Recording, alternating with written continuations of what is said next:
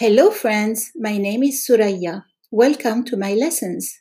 To read more about these podcast topics, or if you need language lessons or would like to check out my books, go to thouria-benferhat.com. T H O U R I A B E N F E R H A T dot com.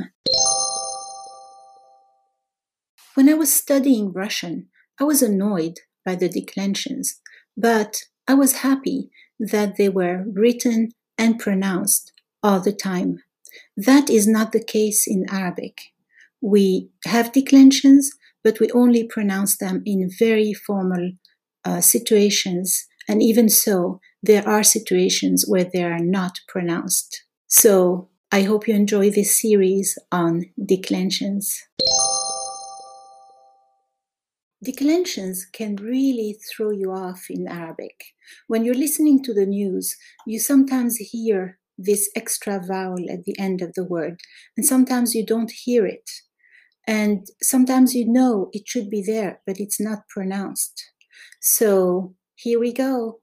This is part four of the declensions series. A declension is not always a short vowel as in mudarrisun in the plural. Here, the suffix is a long vowel u and a nun, and in fact, there is a fatha after that nun. The full form is mudarrisuna. And that's in the nominative case.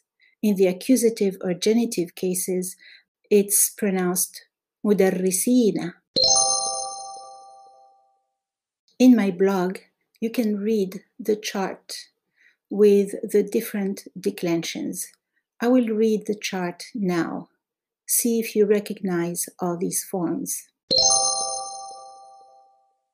The first form I will pronounce will be for the nominative, marfu'a. The second form will be for the accusative, mansub. And the third form will be for the genitive or prepositional مجرور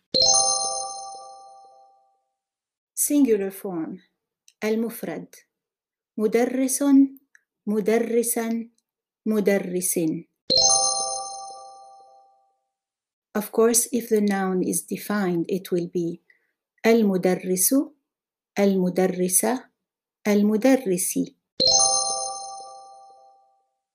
Dual form مدرسان مدرسين مدرسين